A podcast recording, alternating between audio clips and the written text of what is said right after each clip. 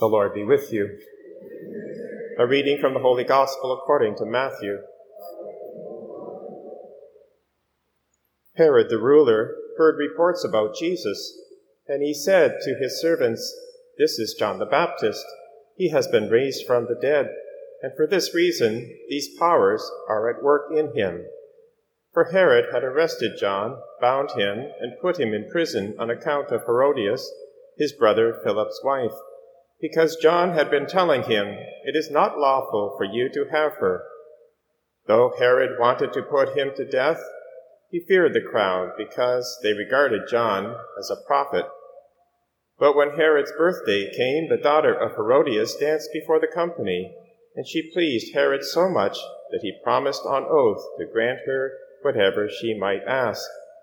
Prompted by her mother, she said, Give me the head of John the Baptist here on a platter. The king was grieved, yet out of regard for his oath and for the guests, he commanded it to be given, and he sent and had John beheaded in the prison. The head was brought on a platter and given to the girl, who brought it to her mother. His disciples came and took the body and buried it. Then they went and told Jesus. The Gospel of the Lord. In our readings today, we have two of the great prophets in all of Scripture, one in the Old Testament, one in the New. In the first reading, we have the prophet Jeremiah, and we've been reading about him for the last week or so, so we know quite a bit about him. He was called as a prophet even from his mother's womb. And when he was officially called as a young man, he resisted. He thought he was too young and so God touched his mouth and put his word in him and said, I will be with you. And you will be opposed, but you are to carry out my command. Because this was a crucial time of history for Judah.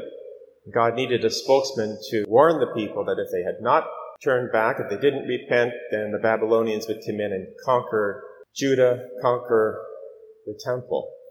So Jeremiah we're told, began his ministry. In fact, it says he ate the word, he consumed it. It became part of him. He preached the word fearlessly. Now, he wasn't listened to. They didn't heed the commands of the Lord to repent. And in fact, he suffered martyrdom. He was stoned to death in exile. Jerusalem was conquered, the temple was destroyed, people went into captivity for 70 years. Yet here he is in the beatific vision, forever and ever, rejoicing with saints and angels. In today's gospel, we have another prophet like Jeremiah who was called from before he was born, and he was faithful to his ministry, a difficult ministry he had, but he proclaimed and prepared the people for the coming of the Messiah. He preached a message of repentance, and he was opposed by the Pharisees. He called them a brood of vipers. Eventually, he knew he had to actually confront the leader, Herod, because Herod was setting such a bad example for all the people. He knew that when the leader is immoral, he leads his people into immorality. So he confronted him about his marriage to his brother Philip's wife. Herodias took offense to this, had a grudge against him, and seized the opportunity because King Herod, this was his birthday. He threw a great party for all his nobles. Herodias' daughter danced before the king. He was so impressed that he promised to give half the kingdom. And her mother convinced her to ask for the head of John the Baptist. So it was a complete anti, if you will, messianic feast. Because Jesus was soon going to multiply the loaves and the fish. He was soon going to have his institution of the Eucharist in the upper room at the Last Supper. This here, though, was an anti-feast of corruption. Everyone there was complicit. The crowd did nothing. It was a drinking party. The mother was at fault, of course, for what she did to her daughter. The daughter was at fault. King Herod didn't stand up. And as a result, it was a treacherous death. And yet, John the Baptist is in heaven now, rejoicing with all the saints and angels with Jeremiah. So that brings us to our own calling.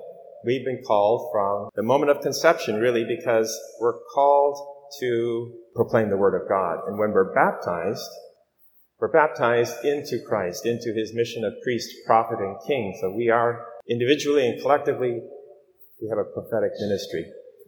And what better time than today in our world where there is much to be confronted for us to proclaim the truth and live the truth so that we, like Jeremiah and John the Baptist, are faithful to the Lord. And the Holy Spirit is with us, will comfort us. The Holy Spirit will lead us in what to say.